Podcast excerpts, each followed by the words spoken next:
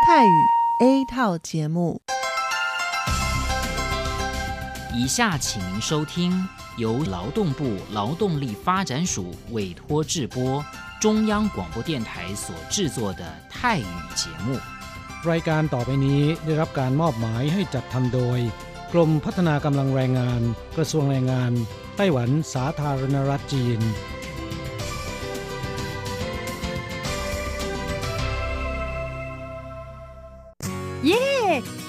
านแล้ว พวกเราไปคาราโอเกะกันเถอะ ฉันมีธุระ เธอไปกันเถอะ เอ๊ะนานที่ปีหน จะนัดไปร้องเพลงกัน หรือว่าเธอมีนัดกับชายหนุ่มจ้า ใช่ก็ดีนะสิ ฉันจะไปทำงานหาเงินต่างหาก จริงเหรอ เลิกงานแล้วยังไปหาเงินได้อีกทำไมดีจัง ไปทำที่ไหนอะจริงสิ แถวนี้มีโรงงานหนึ่งช่วงนี้ต้องการคนงานชั่วคราว ช่วงวันหยุดฉันก็ไปทำงานพิเศษที่นั่นจะได้หาเงินเพิ่มขึ้นอีกหน่อย อยากจะซื้อคอมพิวเตอร์ให้ลูกชายที่เมืองไทยลำไพไม่ได้นะ กฎหมายไต้หวันกำหนดไว้ว่า พวกเราจะต้องทำงานให้เท่าแก่ที่ยื่นขออนุญาตนำเราเข้ามาทำงานในไต้หวันเท่านั้น การไปทำงานที่อื่น ถือว่าผิดกฎหมาย หากถูกจับได้จะถูกยกเลิกไปอนุญาตทำงาน ไม่เพียงถูกส่งกลับประเทศ ต่อไปก็เข้ามาทำงานในไต้หวันไม่ได้อีกแล้วฮะรุนแรงขนาดนั้นเลยเหรอ จะถูกส่งกลับประเทศไม่สามารถมาทำงานไต้หวันได้อีก งั้นฉันก็ไม่มีทางหาเงินส่งลูกเรียนมหาวิทยาลัยนะสิงั้นก็แย่กว่าเดิมมาสิ ใช่แล้ว ในเมื่อเราเข้ามาทำงานในไต้หวันแล้ว ก็ควรต้องปฏิบัติตามกฎหมายไต้หวัน จึงจะมีโอกาสหาเงินส่งกลับไปช่วยเหลือครอบครัว ฉันว่าเธอไปร้องเพลงกับฉันดีกว่านะอืมถูกอย่างที่เธอว่านั่นแหละ ฉันว่าฉันทำงานตามที่ระบุในสัญญาจ้างงานดีกว่า ไม่งั้นแทนที่จะหาเงินได้เยอะกว่าเดิมกลับ ถูกส่งตัวกลับประเทศซะนี่ ใช่แล้วทำงานอย่างถูกต้องตามกฎหมายดีกว่า ตอนนี้ไปร้องเพลงกับพวกเราได้หรือยังล่ะ ผู้ช่วยที่ดีของไต้หวันจูงมือกันก้าวไปข้างหน้า กรมพัฒนากำลังแรงงาน ร่วมฝ่าฟันไปพร้อมกับคุณ สนับสนุนโดยกรมพัฒนากำลังแรงงาน กระทรวงแรงงานไต้หวัน วันดี สัปดาห์ที่แล้วเธอไปไหนมาเหรอทำไมไม่เจอเลย ใช่ ฉันกลับเมืองไทยมาเพิ่งกลับมาเมื่อวานก่อนที่เอง แม่ดีจังเลย แต่ทำไมรีบกลับมาเร็วจังล่ะ ก็ต้องขอบคุณเท่าแก่ฉันละเท่าแก่ไปทำเรื่องให้ฉันเข้ามาทำงานไต้หวันอีกครั้ง โดยผ่านศูนย์บริการจ้างตรงของรัฐบาลไต้หวัน ฮะ การจ้างตรงคืออะไรเหรอทำยากไหมไม่ยากเลย เท่าแก่บอกว่าสะดวกมาก แล้วก็ไม่ต้องผ่านบริษัทจัดหางาน ไม่เพียงประหยัดค่าในหน้าที่เมืองไทยนะทำให้ฉันเก็บเงินได้เพิ่มขึ้น ช่วยให้ครอบครัวฉันมีชีวิตที่ดีขึ้นด้วย นอกจากนี้ฉันอยู่กับเท่าแก่มานาน คุ้นเคยกันดี การเดินเรื่องเข้ามาทำงานในไต้หวัน โดยวิธีการจ้างตรงเนี่ยยังทำให้ฉันได้ทำงานในสถานที่ที่คุ้นเคย ไม่ต้องเสียเวลาปรับตัวให้เข้ากับที่ทำงานใหม่ เท่าแก่ก็ไม่ต้องปวดหัว ว่าจะต้องเริ่มสอนคนใหม่ เป็นผลดีกับทุกฝ่ายเลยล่ะ แม่ดีจริง ๆ ผมเองสัญญาก็ใกล้ครบแล้วนะเนี่ย ต้องรีบกลับไปบอกข่าวดีให้เท่าแก่รู้แล้วล่ะ จะได้ให้เท่าแก่ไปติดต่อที่ศูนย์บริการจ้างตรง เพื่อขอทำเรื่องให้ผมกลับมาทำงานไต้หวันใหม่ โดยวิธีจ้างตรงได้เลย แล้วก็จะต้องไปบอกข่าวนี้กับเพื่อนๆทุกคนให้ได้รู้กันด้วย ใช่ เรื่องดีๆ แบบนี้ต้องบอกต่อจะได้ไปใช้บริการกันเยอะๆ ผู้ช่วยที่ดีของไต้หวันจูงมือกันก้าวไปข้างหน้า กรมพัฒนากำลังแรงงาน ร่วมฝ่าฟันไปพร้อมกับคุณ สนับสนุนโดยกรมพัฒนากำลังแรงงาน กระทรวงแรงงานไต้หวัน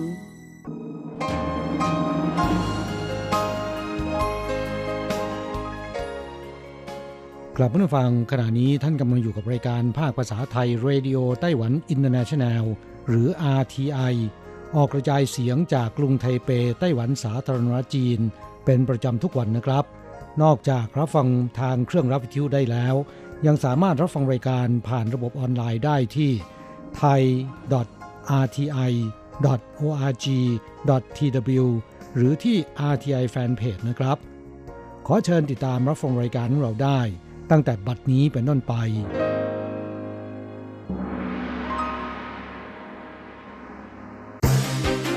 ลำดับแรก ขอเชิญติดตามรับฟัง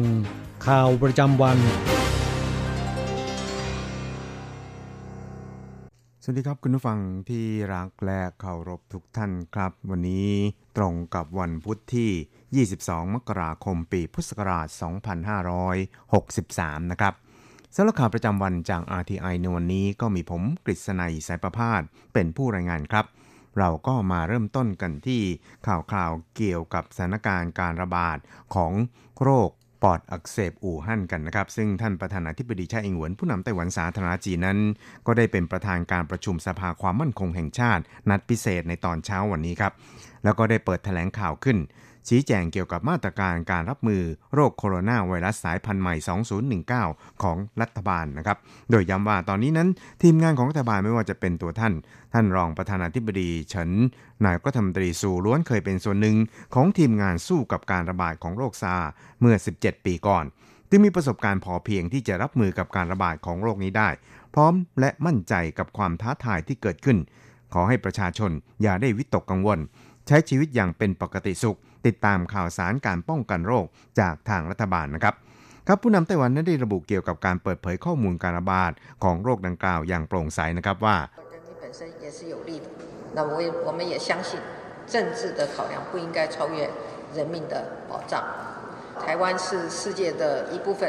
จริงๆ แล้วจะเป็นประโยชน์ต่อชาวจีนเอง เราเชื่อว่าการคำนึงถึงปัจจัยการเมืองไม่ควรอยู่เหนือหลักประกันในชีวิตของผู้คน ไต้หวันเป็นส่วนหนึ่งของโลก ชาวไต้หวัน 23 ล้านคนนั้นกำลังเผชิญหน้ากับภัยคุกคาม ต่อสุขภาพเช่นเดียวกับชาวโลกในทั่วทุกมุมโลก และอาจกลายเป็นแถวหน้าในการป้องกันการระบาดของโรคได้ทุกเมื่อข้าพเจ้าจึงใคร่ขอเรียกร้องให้ WHO ไม่ควรกีดกันไต้หวันอยู่นอกสาระบบของเครือข่ายการสาธารณสุขโลก ไต้หวันยืนอยู่แถวหน้าสุดของการป้องกันโรค ซึ่ง WHO นั้นจึงต้องมีไต้หวันเข้าร่วมเป็นส่วนหนึ่งด้วยนะครับ ครับทางด้านรองประธานาธิบดีเฉินเจียนเหรินซึ่งก็เป็นผู้เชี่ยวชาญในด้านการสาธารณสุขของไต้หวันนะครับ ก็บอกว่าในช่วงนี้นั้นประชาชนควรให้ความสนใจกับสุขภาพของตัวเอง ล้างมือเป็นประจำ วัดอุณหภูมิของร่างกาย หากมีอาการเป็นไข้ก็ควรพบแพทย์ทันที ส่วนการใช้หน้ากากอนามัยนั้นก็ให้ใช้หน้ากากอนามัยธรรมดา ทั่วไปก็พอแล้ว ไม่จำเป็นต้องใช้ถึง N95 นะครับอีกข่าวหนึ่งครับเราไปดูหลังจากที่เมื่อวานนี้นะครับไต้หวันตรวจพบผู้ติดเชื้อ โคโรนาไวรัสสายพันธุ์ใหม่ 2019 แล้วนะครับ โดยในวันนี้นั้นกระทรวงคมนาคมไต้หวันก็บอกว่า ตั้งแต่วันพรุ่งนี้เป็นต้นไปจนถึงวันที่ 29 มกราคม ซึ่งก็คือช่วงตรุษจีนนั้น จะมีกรุ๊ปทัวร์จากเมืองอู่ฮั่นเดินทางมาท่องเที่ยวไต้หวันจำนวน 10 กรุ๊ปรวม 178 คน จึงพิจารณาห้ามกรุ๊ปทัวร์เหล่านี้เข้าไต้หวัน ตามที่เทศบาลเมืองอู่ฮั่นได้ประกาศขอร้องให้ชาวอู่ฮั่นนั้น อย่าเดินทางออกจากเมือง ซึ่งการท่องเที่ยวไต้หวันได้มีหนังสือแจ้งระงับกรุ๊ปทัวร์เหล่านี้ไปแล้ว ส่วนจะระงับเที่ยวบินจากเมืองอู่ฮั่นมาไต้หวันหรือไม่นั้นนะครับขณะนี้กำลังอยู่ในระหว่างการพิจารณาครับนายหลินจาหลงรัฐมนตรีคมนาคมไต้หวันได้เป็นประธานการประชุม คณะทำงานรับมือโรคระบาดโดยผู้เข้าร่วมการประชุมนั้นได้เปิดเผยว่าวันนี้นั้นไม่มีกรุ๊ปทัวร์จากอู่ฮั่นมาไต้หวัน แต่พรุ่งนี้คาดว่าจะมี 2 กรุ๊ปหลังจากนั้นจนถึงวันที่ 29 มกราคมนั้นจะมีอีก 8 กรุ๊ปรวมทั้งสิ้น 10 กรุ๊ปนักท่องเที่ยวรวม 178 คนครับ นายหลินบอกว่าขณะนี้นั้นต้องร่วมมือกับกระทรวงสาธารณสุข เข้าใจลักษณะพิเศษของไวรัสตัวนี้ ทั้งการแพร่ระบาด อันตรายถึงชีวิต และรอบการระบาดของมัน บนพื้นฐานของข้อมูลทางวิทยาศาสตร์ จึงจะสามารถกำหนดวิธีการป้องกันอย่างได้ผลได้นะครับ ซึ่งสิ่งที่การป้องกันกลัวที่สุดก็คือความประมาทสำหรับกรุ๊ปทัวร์อู่ฮั่นที่มาถึงไต้หวันแล้วเนี่ยก็จะต้องติดตามกำหนดการต่างๆ และสุขภาพของสมาชิกในกรุ๊ปทัวร์ส่วนที่ยังไม่มานะครับก็ยกเลิก พร้อมพิจารณามาตรการป้องกันที่เหมาะสมต่อไปนะครับ อีกข่าวหนึ่งเราไปดูเกี่ยวกับเมื่อค่ำวานนี้นะครับ ก็ปรากฏว่าศูนย์บัญชาการป้องกันโรคระบาดส่วนกลางของไต้หวัน ได้ประกาศผลยืนยันว่าผู้ป่วยหญิงไต้หวันรายหนึ่ง ที่เพิ่งเดินทางกลับจากเมืองอู่ฮั่นมณฑลหูเป่ยของจีน ป่วยเป็นโรคปอดบวมอู่ฮั่นหรือโคโรนาไวรัส สายพันธุ์ใหม่ 2019 ซึ่งเป็นรายแรกที่พบในไต้หวัน โดยเจ้าตัวรู้ตัวว่าป่วยจึงไม่ได้กลับบ้านนะครับ แต่เข้ารับการรักษาตัวในโรงพยาบาลทันที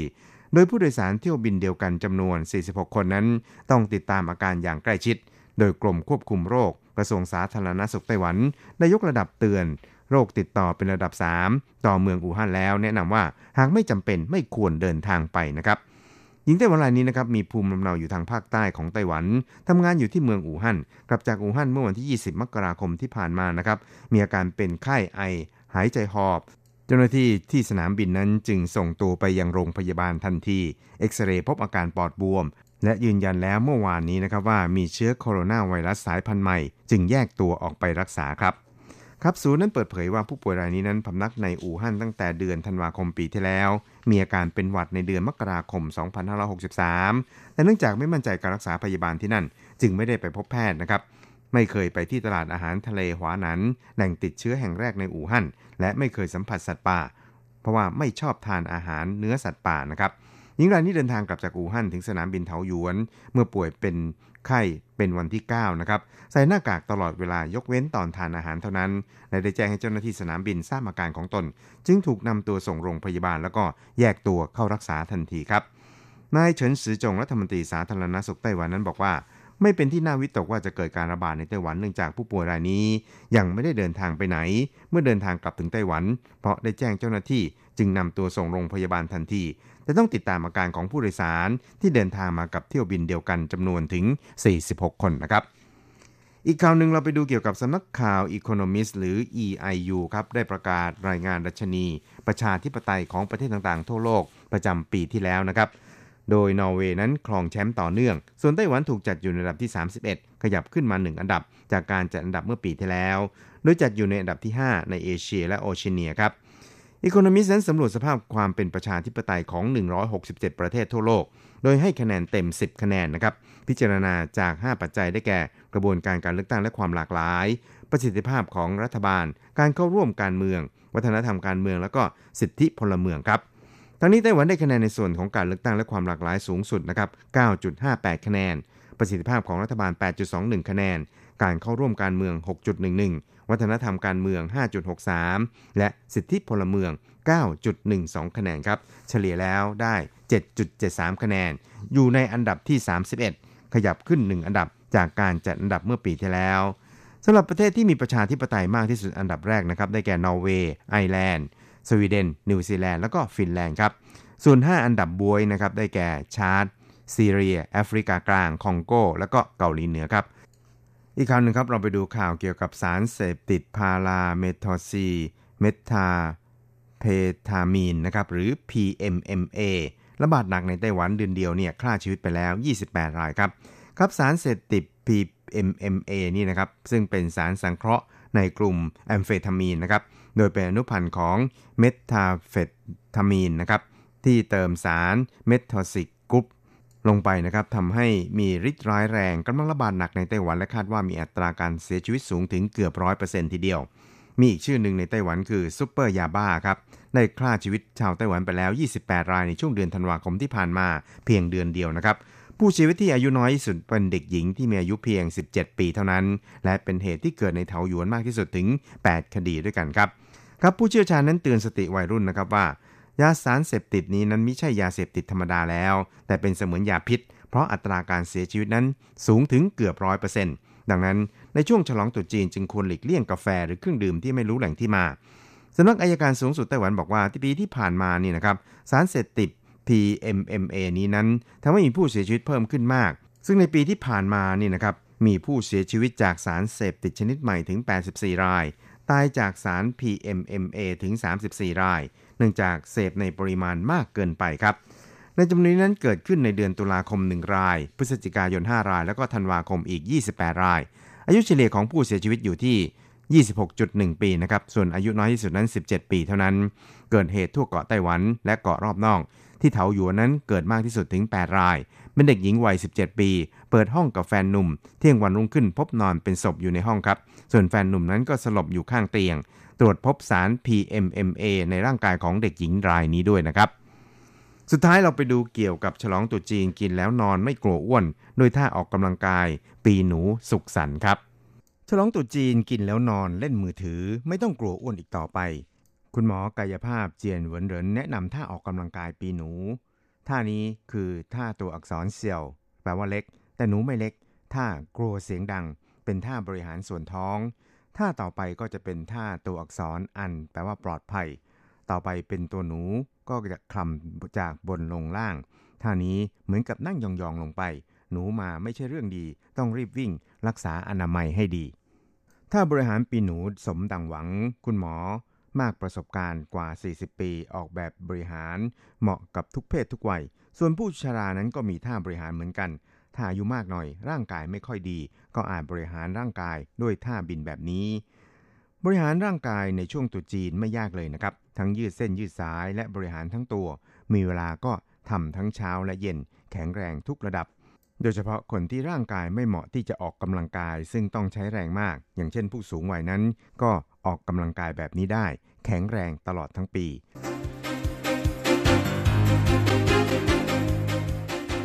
ต่อไปขอเชิญฟังข่าวต่างประเทศและข่าวจากเมืองไทยค่ะ สวัสดีค่ะคุณผู้ฟังที่เคารพ ช่วงของข่าวต่างประเทศและข่าวในเมืองไทยรายงานโดยดิฉันกัญจยากริชยาคมค่ะ ข่าวต่างประเทศสำหรับวันนี้นั้นเริ่มจากข่าว เกิดไฟป่าใกล้สนามบิน ออสเตรเลียสั่งอพยพประชาชนชานกรุงแคนเบรา เมื่อวันที่ 22 มกราคม พบจุดพบจุดเกิดไฟป่าใกล้ท่าอากาศยานนานาชาติแคนเบราออสเตรเลีย ทางการจึงสั่งปิดถนน และอพยพประชาชนออกห่างจากชานเมืองทางตะวันออกของกรุงแคนเบราด้านสื่อสังคมออนไลน์มีการโพสต์ภาพกลุ่มควันสีเทาลอยเหนือบริเวณดังกล่าว แต่ยังไม่มีรายงานความเสียหายหรือผู้ได้รับบาดเจ็บแต่อย่างใด ขณะที่อุณหภูมิเริ่มสูงขึ้น และจุดเกิดไฟป่าที่ยังไม่สามารถควบคุมได้ทางตะวันออกเฉียงเหนือของประเทศเริ่มเพิ่มขึ้น ช่วงไม่กี่สัปดาห์ก่อนหน้านี้ กรุงแคนเบรา นครซิดนีย์และนครเมลเบิร์นของออสเตรเลีย ต่างเผชิญกับปัญหาคุณภาพอากาศ โดยติดอันดับเมืองที่มีสภาพอากาศเลวร้ายที่สุดในโลก เนื่องจากปกคลุมไปด้วยหมอกควันพิษจากไฟป่า นับตั้งแต่เดือนกันยายน 2562ไฟป่าในออสเตรเลียทำให้มีผู้เสียชีวิต 29 คน และฆ่าชีวิตสัตว์พื้นเมืองอีกประมาณ 1,000 ล้านตัว เผาทำลายบ้านเรือนกว่า 2,500 หลัง และพื้นที่ป่าขนาดใหญ่กว่าประเทศออสเตรียเสียอีก ข่าวต่อไป จีนแผ่นดินใหญ่ชี้ มีความเป็นไปได้ที่โคโรนาไวรัสจะกลายพันธุ์และระบาดหนักขึ้นคณะกรรมาการสาธารณสุขแห่งชาติจีนแถลงว่า มีความเป็นไปได้ที่เชื้อโคโรนาไวรัสปอดอักเสบอู่ฮั่นจะกลายพันธุ์และแพร่ระบาดมากยิ่งขึ้น ยอดผู้เสียชีวิตล่าสุดเพิ่มเป็น 9 คนแล้ว รัฐบาลจีนแผ่นดินใหญ่จัดระดับการระบาดไว้ในระดับเดียวกับโรคทางเดินหายใจเฉียบพลันรุนแรงหรือโรคซาร์สที่ระบาดในปี 2545 ถึง 2546 แล้วทำให้ต้องบังคับแยกกักตัวผู้ติดเชื้อ และอาจต้องออกมาตรการกักตรวจผู้เดินทาง ด้านคณะนักวิจัยจะเพิ่มความพยายามหาต้นต่อการระบาด และวิธีการแพร่ระบาด ขณะนี้มีผู้ติดเชื้อในจีนแผ่นดินใหญ่แล้ว 440 คน ใน 13 มณฑลและเทศบาล ทางการเตรียมบังคับใช้มาตรการควบคุมการระบาด เช่นพ่นฆ่าเชื้อ และระบายอากาศตามท่าอากาศยาน สถานีรถไฟ และศูนย์การค้า ในกรณีที่จำเป็นอาจต้องตรวจวัดอุณหภูมิในย่านที่มีผู้คนหนาแน่น สำหรับต้นตอแหล่งกำเนิดการระบาดของเชื้อไวรัสที่เมืองอู่ฮั่นนั้น ทางการจีนแผ่นดินใหญ่ ขอให้ประชาชนหลีกเลี่ยงการชุมนุมตามสถานที่ต่างๆ เพื่อจำกัดการแพร่ระบาด ยกเลิกการจัดงานช่วงเทศกาลตรุษจีน ยกเลิกการจัดคณะท่องเที่ยวออกนอกเมือง ตำรวจสุ่มตรวจสัตว์ปีกและสัตว์ป่ามีชีวิตบนยานพาหนะที่เข้าและออกเมือง ต่อไปขอเชิญคุณผู้ฟังรับฟังข่าวในเมืองไทยค่ะ จับได้แล้วโจรปล้นทองยิงคนในห้างลบบุรี ที่แท้เป็นครูผู้อำนวยการโรงเรียน จบปริญญาโท เมื่อวันที่ 22 มกราคม จ้าหน้าที่ตำรวจจับกลุ่มนายประสิทธิชัยเขาแก้วอายุ 39 ปีข้าราชการครู และผู้อำนวยการโรงเรียนวัดโพชัยจังหวัดสิงห์บุรี ผู้ต้องหาคดีปล้นร้านทองออโรราสาขาในห้างสรรพสินค้าโรบินสันลบบุรี และก่อเหตุยิงประชาชนเสียชีวิต 3 ราย บาดเจ็บ 4 ราย ในวันที่ 9 มกราคมที่ผ่านมา เบื้องต้นจากการถแถลงข่าวของพลตำรวจเอกจักรทิพย์ชัยจินดา ผู้บัญชาการตำรวจแห่งชาติระบุว่า ผู้ต้องหารับสารภาพ และรู้สึกสำนึกต่อสิ่งที่กระทำลงไป แล้วยังรู้ตัวดีว่าหนีไม่พ้นนายประสิทธิชัยเขาแก้วหรือกอล์ฟอายุ 39 ปี เป็นข้าราชการครู และผู้อำนวยการโรงเรียนวัดโพชัย จังหวัดสิงห์บุรี เพิ่งย้ายมาทำหน้าที่ผู้อำนวยการโรงเรียนได้ไม่ถึง 1 ปี ก่อนหน้านี้เป็นครูอยู่ที่โรงเรียนแห่งหนึ่งในจังหวัดลบบุรี ปัจจุบันยังไม่ผ่านโปร ซึ่งนายประสิทธิชัยจบการศึกษาระดับปริญญาโท วิชาเอกการศึกษามหาบัณฑิตบริหารการศึกษา จากมหาวิทยาลัยชื่อดังแห่งหนึ่ง เมื่อสำรวจย้อนไทม์ไลน์ใน Facebook ส่วนตัวของผู้ต้องหา จะพบคลิปเมื่อปี 2560 เห็นลักษณะการเดินของนายประสิทธิชัยค่อนข้างชัดเจนว่าขาซ้ายเดินกระเพลก หลังจากก่อเหตุแล้วยังใช้ชีวิตปกติ มีการโพสต์รูปฉลองกับภรรยาในวันเด็ก และร่วมกิจกรรมโรงเรียน ล่าสุดพลตำรวจเอกจักรทิพย์ชัยจินดานำทีมชุดสืบสวนเจ้าหน้าที่กองปราบ ไปยังริมแม่น้ำเจ้าพระยา ภายในพื้นที่จังหวัดสิงห์บุรี ซึ่งคนร้ายให้การว่านำทองมาโยนทิ้งลงแม่น้ำจากกลางสะพาน เจ้าหน้าที่ได้ใช้วิธีการหว่านแหลงไปในน้ำเพื่อค้นหาของกลาง เบื้องต้นยังไม่มีรายงานว่าเจอทองที่คนร้ายทิ้งหรือไม่ ต่อไปเป็นอัตราแลกเปลี่ยนประจำวันพุธที่ 22 มกราคม พุทธศักราช 2563 อ้างอิงจากธนาคารกรุงเทพสาขาไทเป โอนเงิน 10,000 บาทใช้เงินเหรียญไต้หวัน 1,100 เหรียญ แลกซื้อเงินสด 10,000 บาทใช้เงินเหรียญไต้หวัน 1450 เหรียญ 1 ดอลลาร์สหรัฐใช้เงินเหรียญไต้หวัน 30.27 เหรียญแลกซื้อค่ะ คุณผู้ฟังคะนั่นเป็นช่วงของข่าวต่างประเทศและข่าวในเมืองไทย รายงานโดยดิฉันการจยากริชยาคมค่ะ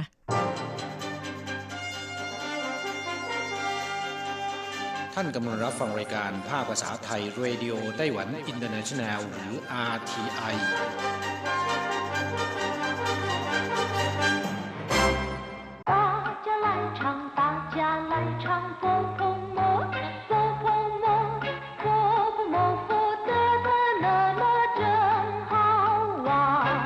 สวัสดีครับเพื่อนผู้ฟัง พบกันในวันนี้เราจะมาเรียนบทเรียนที่ 20 ของแบบเรียนชั้นกลาง บทที่ 20 ไหลปู้จีละไม่ทันแล้ว ในสนทนาภาษาจีนกลางภาคเรียนที่หนึ่งบทนี้ ซึ่งเป็นบทสุดท้าย เราจะมาเรียนคำสนทนาเกี่ยวกับการเร่งเร้า การเร่งรัดให้ผู้อื่นเร็วๆหน่อย ขืนชักช้าจะไม่ทันการจะไม่ทันเวลา ซึ่งเป็นคำสนทนาที่ใช้บ่อยในชีวิตประจำวัน ไม่ว่าจะในขณะที่ทำงานไปดูหนังหรือทำอะไรก็ตาม 第二十课，来不及了。一对话， 时间来不及了，不会啊，还有二十分钟，动作快一点行吗？别催嘛。每次都迟到，老板会不高兴的。第二十课来不及了บทที่ 20 ไม่ทันแล้ว ไม่ทันการซะแล้ว หรือไม่ทันซะแล้ว时间来不及了ไม่ทันเวลาซะแล้ว时间แปลว่าเวลา 来不及了ไม่ทันซะแล้ว不会啊还有二十分钟ไม่หรอก ยังมีเวลาอีกตั้ง 20 นาที不会啊แปลว่าไม่นี่ หรือไม่หรอก还有แปลว่ายังมี二十分钟หมายถึง 20 นาที分钟คือนาที ถ้าเป็นวินาทีเรียกว่าเหมียวจง动作快一点行吗 ไวๆหน่อยได้ไหมคำว่าต้องจั่วแปลว่าเคลื่อนไหว แปลว่าทำภาษาอังกฤษเรียกว่า action อย่างเช่นว่าต้องจั่วเพี้ยน ก็หมายถึงภาพยนตร์บูควายอีเตียน ไวๆหน่อยควายแปลว่าไว เร็ว อีเตียน นิดหน่อยควายอีเตียนก็คือ ไวๆหน่อย หรือเร็วๆเข้าสิงมาได้ไหม ได้หรือไม่ เปียช่วยมา อย่าเร่งสิ อย่าเร่งรัดสิคำว่าเปียแปลว่า อย่า อย่างเช่นว่า เปียต่าละอย่าตีอีกเลย เปียคู่ละอย่าร้องให้อีกเลย เปียชั่วละอย่าพูดอีกเลย เปียเชี่ยวละอย่าหัวเราะอีกเลย เปียกงจั่วละอย่าทำงานอีกเลย เปียขั้นละอย่ามองหรือว่าอย่าอ่าน อย่าดูอีกเลย每次都迟到老板会不高兴的 สายทุกครั้ง เท่าแก่หรือเจ้านายจะไม่พอใจ每次แปลว่าทุกครั้ง หรือแต่ละครั้ง都迟到คำว่าโตแปลว่าล้วน หรือว่าทั้งหมด迟到แปลว่าไปสาย เข้าสาย หรือว่าไปถึงสาย เรียกว่า迟到每次都迟到ก็คือสายทุกครั้ง老板会不高兴的เท่าแก่จะไม่พอใจ เหลาปั่นแปลว่าเท่าแก่หรือแปลว่าเจ้านายหุยปู้เก้าชิงเดหุยก็คือจะปู้เก้าชิงเดไม่พอใจคำว่าเก้าชิงแปลว่าดีใจ เบิกบานใจปู้เก้าชิงก็คือไม่พอใจ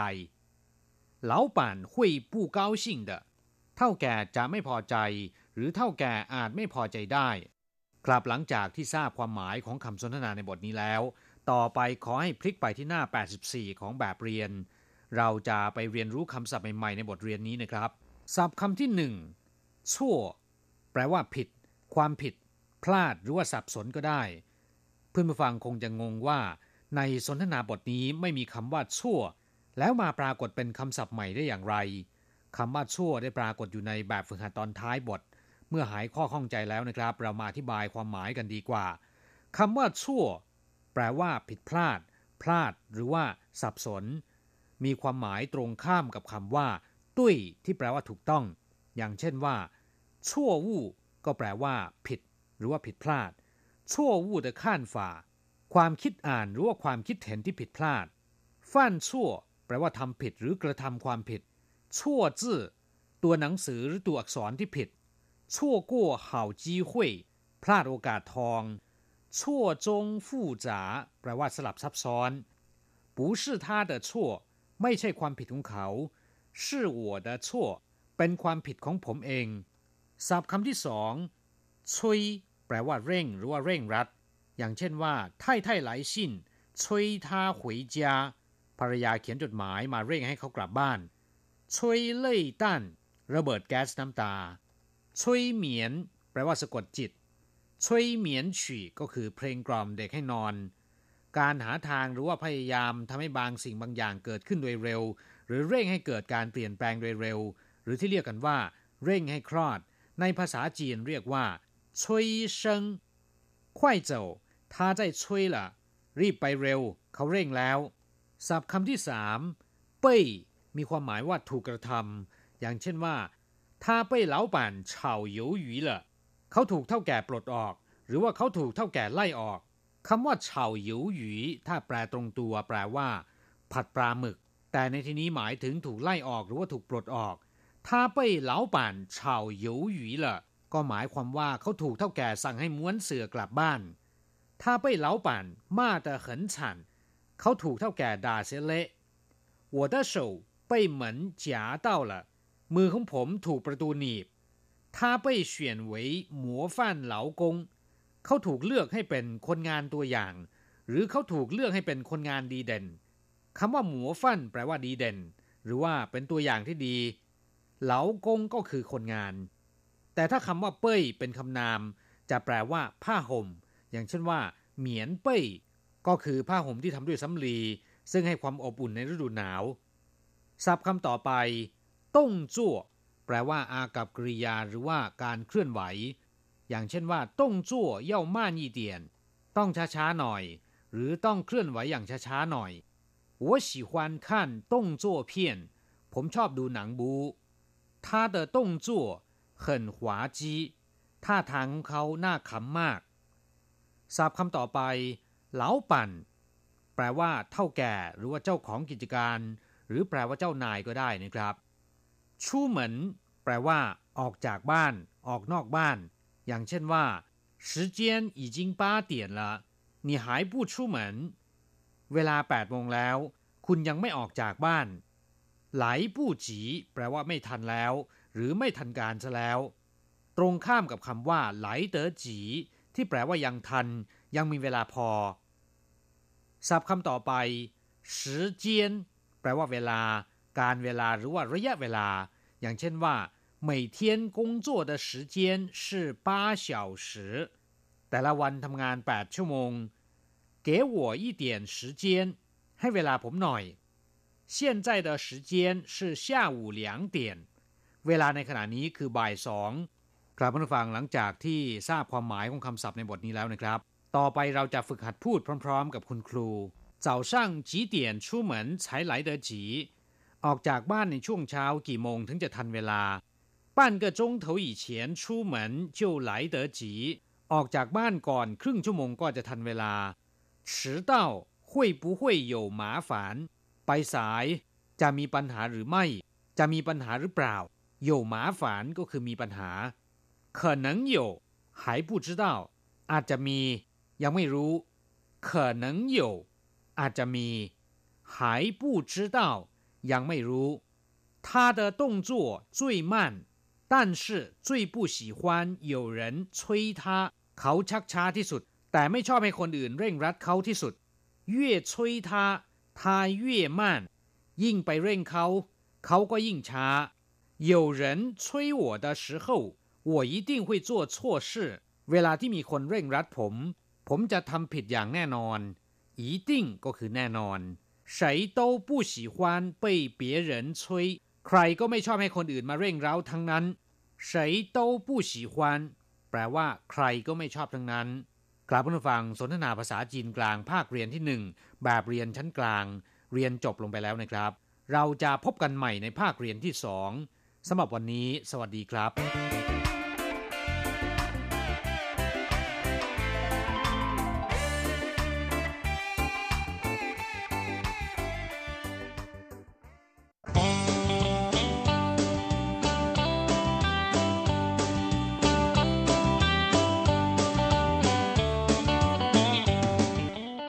ผู้ฟังขณะนี้ท่านกำลังอยู่กับรายการภาคภาษาไทย RTI เอเชียสัมพันธ์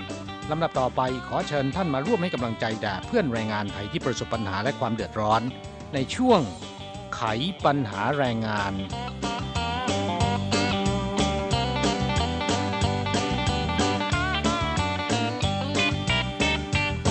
ครับนี่ถึงเทศกาลตรุษจีนแล้วนะครับ ตรุษจีนปีนี้หยุดยาวติดต่อกัน 7 วัน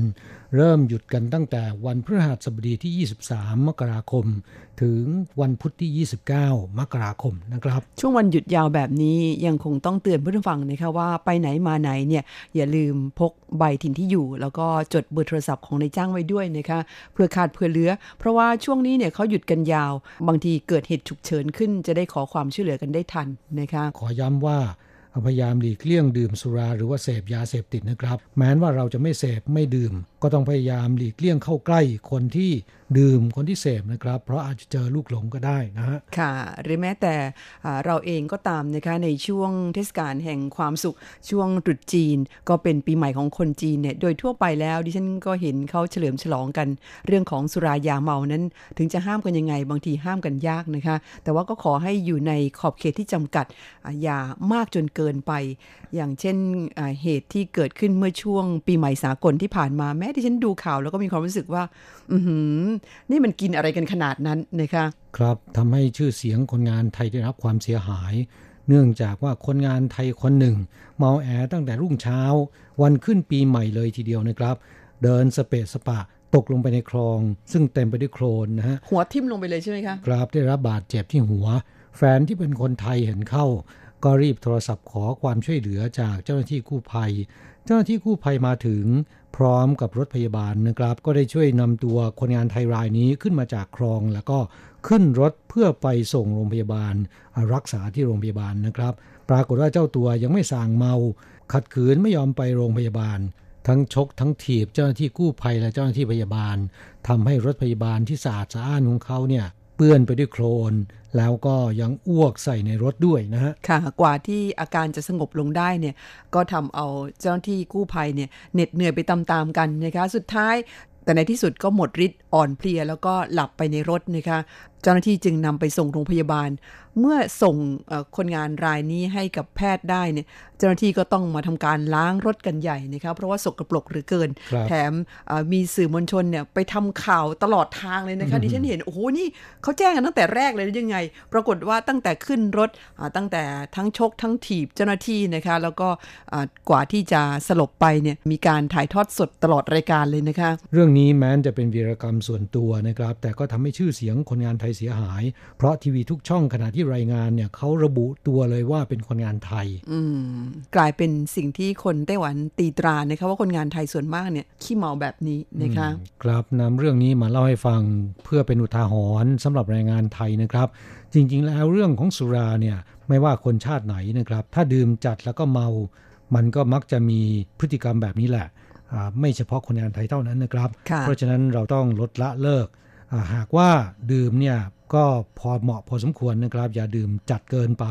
จนเมาไม่รู้เรื่องนะฮะเมาไม่ได้สตินะคะ แบบที่คนไทยบอกว่าเมาหมาเลยนะคะอ่าครับสำหรับตรุษจีนปีนี้ก็หวังว่าจะไม่ได้เห็นข่าวทำนองนี้เกิดขึ้นอีกนะคะครับจากเรื่องราวของคนงานไทยที่เมาแอ๋ในรุ่งเช้าวันขึ้นปีใหม่ที่ผ่านมานะครับอ่าต่อไปเนี่ยเราก็จะมาพูดกันถึงเรื่องราวของคนงานฟิลิปปินส์อ่า ซึ่งไม่ได้เกิดขึ้นในไต้หวันนะครับ แต่นำเอาสถานการณ์แรงงานชาติต่างๆนำมาเล่าให้ฟังนะครับ เพื่อที่เพื่อนผู้ฟังของเราจะได้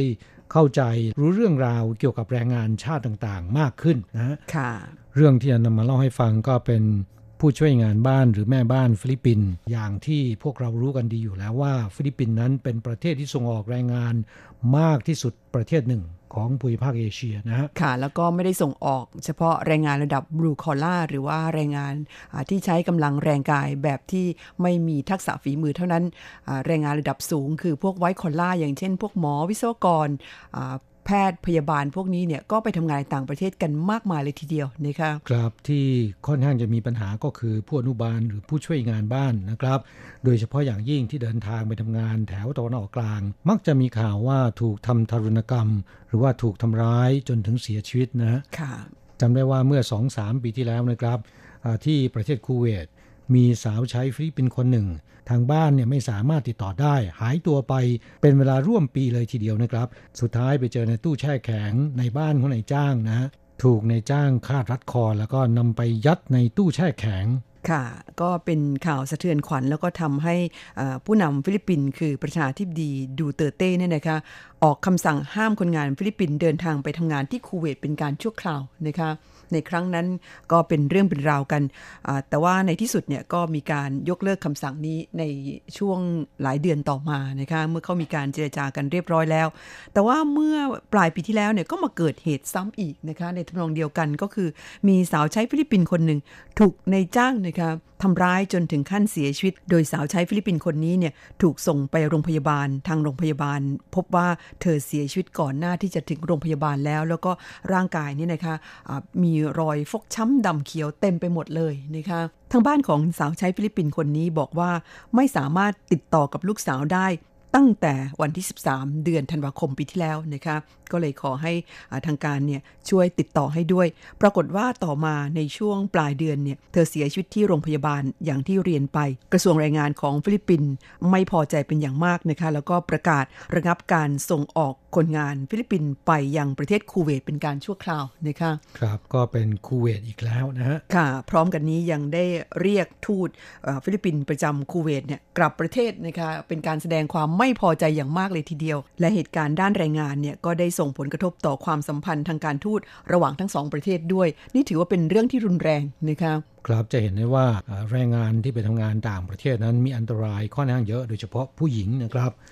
งานแม่บ้านงานผู้อนุบาลเป็นงานที่หนักขณะเดียวกันก็ยังต้องประสบกับภาวะอันตรายต่างๆนะครับหลายอย่างนะฮะ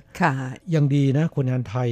ที่ไปเป็นแม่บ้านผู้อนุบาลมีจำนวนน้อยมากนะครับ มีเฉพาะที่ฮ่องกงกับที่ไต้หวันเท่านั้นนะ ค่ะ และคนงานไทยในไต้หวันส่วนใหญ่ก็ทำงานกับในจ้างมาเป็นเวลาหลายปีแล้ว เท่าที่ทราบนะคะ อยู่กัน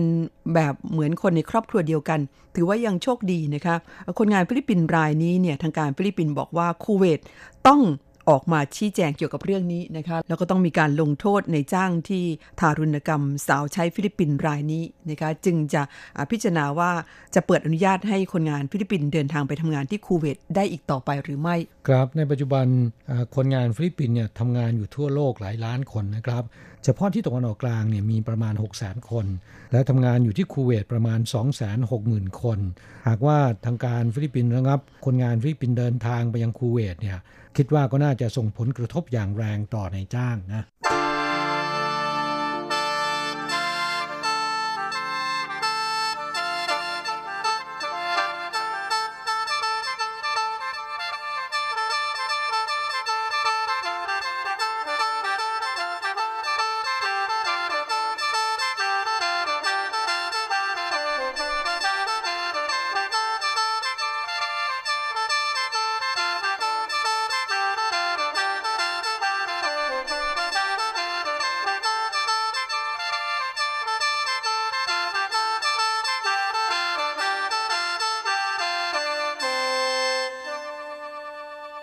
อีกเรื่องหนึ่งคุณเมสันถามเข้าสู่รายการนะครับ ซึ่งคุณเมสันก็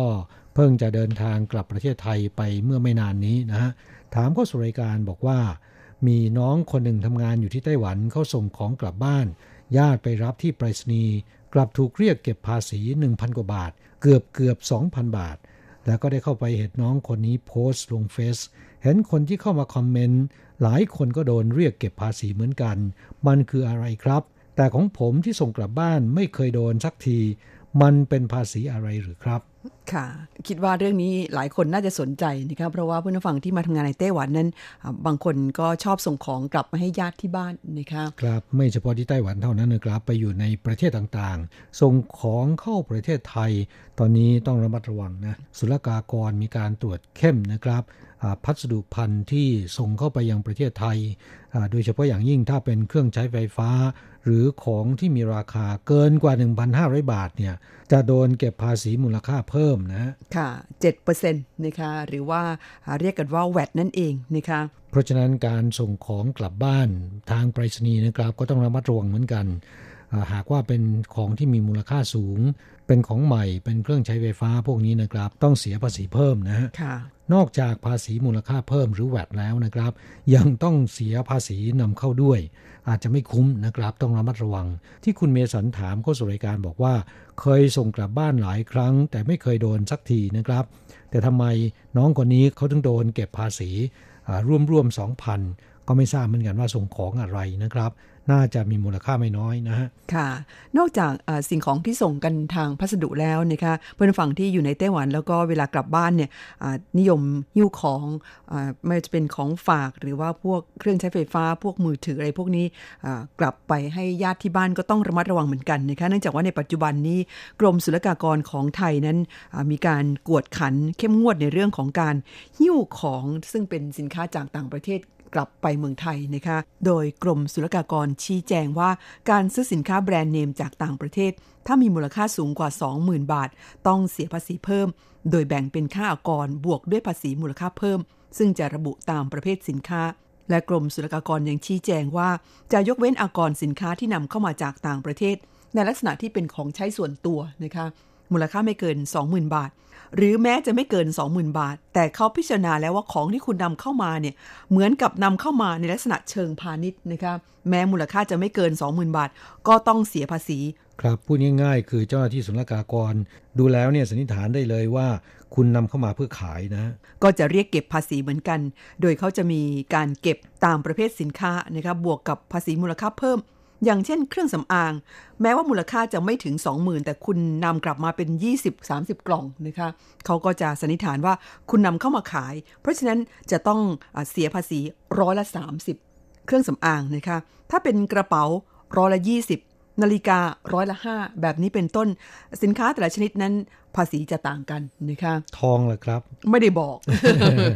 ถ้าซื้อเป็นเส้นและเส้นโตๆหน่อย ใส่เส้นเดียวนะ ค่ะ คิดว่าไม่น่ามีปัญหา แต่ว่าใส่หลายเส้นเนี่ยมีปัญหาแน่นะ ค่ะ อย่างไรก็ตามนะคะเนื่องจากว่าการตีความสิ่งของที่นำเข้ามาว่าเป็นของใช้ส่วนตัวหรือไม่ หรือว่ามีลักษณะเข้าข่าย การนำเข้าเพื่อเชิงพาณิชย์หรือไม่เนี่ยดูเหมือนว่ามันไม่ได้ระบุชัดเจนนะคะเป็นการตีความกว้างๆแล้วก็อยู่ในดุลพินิษของเจ้าหน้าที่ หากว่าคุณรู้สึก ว่าไม่ได้รับความเป็นธรรม หรือถูกเรียกเก็บภาษีเกินเนี่ยก็สามารถร้องเรียนได้เหมือนกันนะคะเขาเปิดให้ร้องเรียนได้ผ่านสายด่วน 1332นะคะและในปัจจุบันนี้เนื่องจากว่าคนไทยนิยมเดินทางไปท่องเที่ยวยังต่างประเทศ แล้วก็นิยมหิ้วของจากต่างประเทศกลับบ้านนะคะไม่ว่าจะกลับมาใช้เองหรือว่านำกลับมาในเชิงพาณิชย์ก็ตามบางคนใช้วิธีหลบๆนะคะ แต่ปัจจุบันนี้หลบยากแล้ว เพราะว่าเดี๋ยวนี้กรมศุลกากรเขามีการติดตั้งเครื่องเอ็กซเรย์ แบบความละเอียดสูง คล่อมสายพาน จุดที่รับกระเป๋า ทุกสายพานเลยนะคะ ถ้าเขาเห็นว่ากระเป๋าใบไหนเนี่ยมีสินค้ามูลค่าสูง ก็จะมีการทำเครื่องหมายบนกระเป๋าใบนั้นเลยนะคะจากนั้น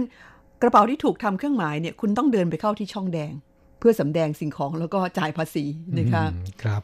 จะหลบนี่หลบยากนะหลบยากเลยนะคะครับครับนอกจากคนไทยนิยมเดินทางไปต่างประเทศไปท่องเที่ยว แล้วก็ซื้อของ หิ้วติดไม้ติดมือกลับมาแล้วนะครับในปัจจุบันเนื่องจากความเจริญก้าวหน้าทางด้านช้อปปิ้งออนไลน์ค่อนข้างจะคึกคักนะทำให้มีคนสั่งซื้อสินค้าออนไลน์จากต่างประเทศ ค่อนข้างเยอะ และนี่ก็เป็นสาเหตุหนึ่งที่ทำให้ศุลกากรของไทยเนี่ยต้องมีการตรวจเข้มพัสดุ สิ่งของที่ส่งมาจากต่างประเทศนะครับ โดยการสั่งซื้อสินค้าทางอินเทอร์เน็ต และก็ให้ผู้ขายจัดส่งให้โดยทางไปรษณีย์หรือใช้บริการของบริษัทขนส่งสินค้าเร่งด่วน ไม่ว่าจะ UPS FedEx พวกนี้เป็นต้นนะครับ ก็ถือเป็นการนำเข้า แม้นจะนำเข้ามาใช้เองเป็นการส่วนตัว ผู้นำเข้าต้องชำระค่าภาษีอากร แล้วก็ปฏิบัติตามข้อห้าม ข้อจำกัดและระเบียบการนำเข้าให้ครบถ้วนตามที่กฎหมายกำหนดไว้ อย่างไรก็ตาม หากว่าพัสดุพันธุ์ที่นำเข้ามานั้นมีมูลค่าไม่เกิน 1,500 บาท จะได้รับการยกเว้นไม่ต้องชำระอากรขาเข้านะครับ ดิฉันแนะนำเพื่อนฟังว่า กลับเมืองไทยไม่ต้องหิ้วอะไรกลับไปมากหรอกค่ะ ให้มีตังค์เยอะๆกลับไปก็พอ และทางที่ดีใช้วิธีโอนกลับไปก่อนนะคะอย่าหอบเป็นเงินสดกลับไปมาก ๆ นอกจากเสี่ยงอาจจะสูญหายกลางทางระหว่างที่คุณเดินทางกลับบ้านแล้ว ยังอาจจะมีปัญหา เพราะว่าในไต้หวันนั้นทางการเขาไม่อนุญาตให้นำเงินสด ถ้าหากว่าเป็นเงินไต้หวันเนี่ยห้ามนำออกไปเกิน 1 0 0 0 0แสนเหรียญไต้หวันนะคะถ้าเป็นเงินดอลลาร์สหรัฐนั้นไม่เกิน 10,000 ดอลลาร์สหรัฐค่ะครับนอกจากเงินดอลลาร์สหรัฐแล้วนะครับ สกุลเงินสกุลอื่นๆ ก็เทียบเท่าเหมือนกันนะครับ คือไม่เกิน 10,000 ดอลลาร์สหรัฐสำหรับทองคำมูลค่าไม่เกิน 20,000 ดอลลาร์สหรัฐนะครับหรือประมาณ 6 0แสนเหรียญนะคะหรือว่า 6 0แสนบาทนั่นเอง ใครซื้อทอง 6 0แสนกลับไปนี่โอ้โหหิ้วหนักเลยนะคะ ดิฉันว่าอย่าดีกว่า เพราะว่าเดี๋ยวไปถึงเมืองไทยระวังเจอภาษีด้วยนะคะ ครับ น่าจะเดินคอตกเลยนะ เพราะว่ามันหนัก ค่ะ ช่วงนี้พักกันสักครู่หนึ่งมาฟังเพลงกันสักช่วงค่ะ ช่วงนี้ใกล้ตรุษจีนแล้วนะคะ อีกสองสาวันก็ตรุษจีน มาฟังเพลงที่เกี่ยวกับตรุษจีน เอาบรรยากาศตรุษจีนกันหน่อยค่ะ ครับมาฟังเพลง Happy New Year สวัสดีปีใหม่ จากการขับร้องของ China Doll นะครับ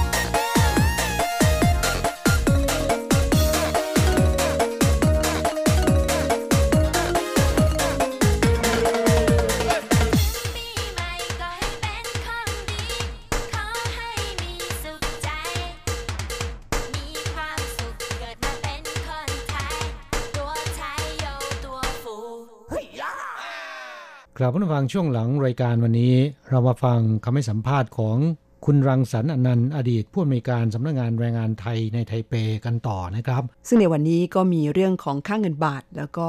งานในภาคการเกษตรนะคะ ที่ตอนนี้ไต้หวันเปิดให้นำเข้าแรงงานต่างชาติได้แล้ว เรามาฟังกันเลยค่ะ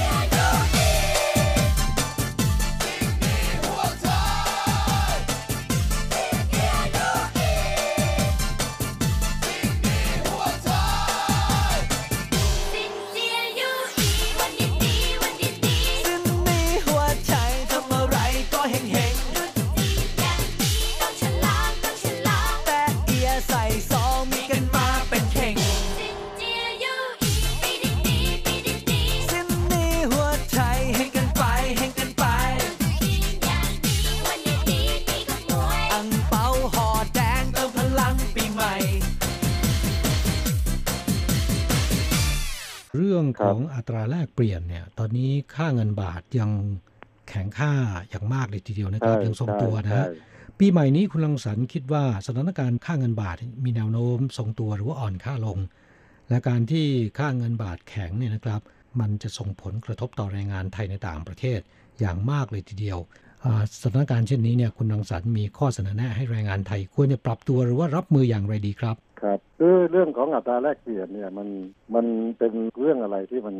คาดการณ์ได้ยากครับนะไม่มีใครที่จะสามารถที่จะบอกได้ว่าปีหน้ามันจะขึ้นหรือจะลง มันเป็นไปตามกลไกของตลาดโลกผมพูดยาก แต่ทีนี้ก็คือการที่ค่าเงินแข็งเนี่ย มันก็มีผลดีกับอ่าบางฝ่าย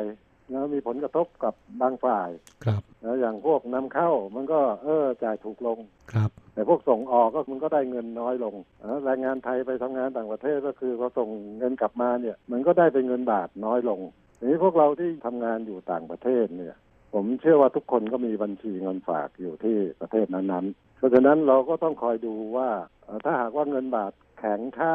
ขึ้นมามากเนี่ย เราอาจจะไม่ต้องรีบส่งเงินกลับบ้านก็ได้ อาจจะฝากไว้ที่นั่นก่อนส่งมาเท่าที่จำเป็น นะอาจจะรอจังหวะนะรอจังหวะว่าให้ค่าเงินอ่อนลงมานิดนึงแล้วค่อยส่งอันนี่ก็ก็เป็นทางหนึ่งที่เราจะต้องคอยติดตามในเรื่องของอัตราแลกเปลี่ยนนะผมเชื่อว่าคนงานทุกคนมีไลน์ก็สามารถที่จะเช็คได้จากจากแอปอะใช่ไหมเรื่องอัตราแลกเปลี่ยนอะก็ดูได้ละสามารถทุกคนก็ดูเป็นนะผมเชื่อนะครับ แล้วก็อาจจะต้องระมัดระวังจุดนี้นิดนึงแต่อย่างไรก็ตามก็คือ มันไม่มีใครสามารถบอกได้ว่ามันจะแข็งค่าหรือจะอ่อนค่าเมื่อไหร่อย่างไรครับครับที่สำคัญก็คือต้องพยายามปรับตัว แล้วก็ประหยัดอดออมนะฮะใช่ใช่ค่าเงินมันแข็งเราก็ประหยัดหน่อยใช่ไหมครับเหลือก็เท่าเดิม จะอย่างไรจะเงินบาทจะแข็งหรือจะอ่อนเนี่ยก็คือเราต้องประหยัดอยู่แล้วใช่ไหมต้องขยันต้องประหยัดแล้วต้องอดทนอันนี้ถือเป็นหลักเลย ครับนะไปทำงานต่างประเทศอดออมอะไรเหล่านี้เป็นต้นครับครับอ่าอีกเรื่องหนึ่งที่อยากจะถามดูนะว่า คนงานไทยมีความสนใจที่จะมาทำงานในภาคการเกษตรในไต้หวันไหม เพราะว่าไต้หวันตอนนี้เปิดให้นำเข้าคนงานต่างชาติในภาคการเกษตรแล้วนะฮะและรู้สึกว่า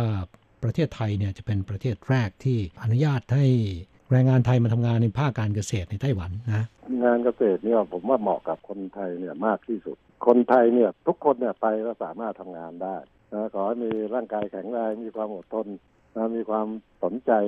แล้วก็ถ้าหากว่าไปทำงานภาคเกษตรเนี่ยผมว่าคนงานจะได้ความรู้มากกว่าไปทำงานในภาคอุตสาหกรรมการผลิตครับต่างๆ เพราะว่าไปทำงานโรงงานบางทีกลับมาก็ไม่ได้ใช้ประโยชน์อะไรมาก ครับใช่ไหมฮะครับ แต่ถ้าไปทำงานเกษตรเนี่ยทางด้านเกษตรของไต้หวันเนี่ยมันก้าวหน้ากว่าที่เมืองไทยนะเราไปเราก็มีโอกาสที่จะศึกษาเรียนรู้ แล้วก็เอากลับมาใช้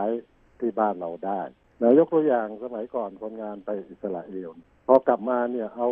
เทคโนโลยีต่างๆ ของอิสราเอลมาใช้ในการประกอบอาชีพประสบความสำเร็จกันหลายๆคน อ๋อแล้วฮะอันนี้ก็เป็นตัวอย่างนะ ครับ น่าสนใจกว่าไปทำงานโรงงานอีกครับตามไปสภาพอากาศครับก็ผมคิดว่าน่าจะดีกว่าในโรงงานนะฮะเพราะว่าใช่อยู่ในใช่ท้องทุ่งนาอากาศดีกว่านะไม่วุ่นวายอีกต่างครัหาบกใช่ไหมฮะครับ เนื่องในโอกาสปีใหม่และเทศกาลตรุษจีน คุณรังสรรค์มีเอ่อข้อคิดเตือนใจหรือมีอะไรจะฝากถึงแรงงานไทยในไต้หวันบ้างไหมครับ ผมก็อยากจะให้เอ่อพี่น้องแรงงานไทยเนี่ยได้นึกทบทวนนะครับว่าในรอบหนึ่งปีที่ผ่านมาเนี่ย คิดว่าเราทำดีที่สุดหรือยังนะที่เราทำมาเนี่ยครับเรามีข้อบกพร่องอะไรบ้างครับผมเชื่อว่าทุกคนจะรู้ว่าตัวเรามีข้อบกพร่องอะไรบ้าง ที่ต้องแก้ไขนะก็ขอให้ปรับปรุงแก้ไขนะข้อบกพร่องต่างๆ เนี่ยให้ดีขึ้น ก็ขออวยพรให้พี่น้องแรงงานไทยเอ่อที่ทำงานในไต้หวันนะเจ้าหน้าที่ของสถานีวิทยุครับเรดิโอไต้หวันนะทุกคนเนี่ยจงมีสุขภาพพลานามัยที่ แข็งแรง ขอให้ทุกคนเนี่ยประสบความสำเร็จในการทำงาน เมื่อกลับมาเมืองไทยก็หวังว่านะครอบครัวและทุกๆคนเนี่ยจะมีคุณภาพชีวิตที่ดีขึ้นครับ ก็ขอขอบพระคุณเป็นอย่างยิ่งครับ คุณรังสรรค์ที่ให้ข้อครับคิดครับให้ข้อมูลข่าวสารต่างๆ แก่แรงงานไทย โอกาสหน้าจะโทรศัพท์มารบกวนสัมภาษณ์เกี่ยวกับความเห็นและข้อมูลข่าวสารต่างๆ ต่อไปนะฮะได้ครับยินดีเสมอครับ ขอบคุณครับ ครับครับขอบคุณครับครับผู้ฟังเวลาในรายการวันนี้หมดลงซะแล้วนะครับ เราทั้งสองคงต้องอำลาเพื่อนผู้ฟังไปก่อนนะคะ เราจะกลับมาพบกันใหม่ที่เก่าเวลาเดิมในสัปดาห์หน้าสำหรับวันนี้ สวัสดีครับ สวัสดีค่ะ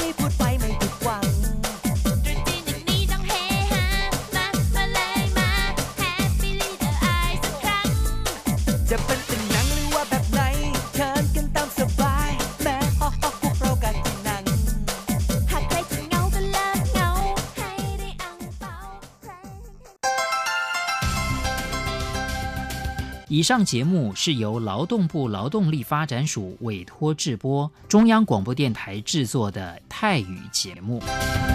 ที่ท่านรับฟังจบลงไปแล้วนั้นเป็นรายการที่ได้รับมอบหมายให้จัดทำโดย กรมพัฒนากำลังแรงงาน กระทรวงแรงงาน ไต้หวันสาธารณรัฐ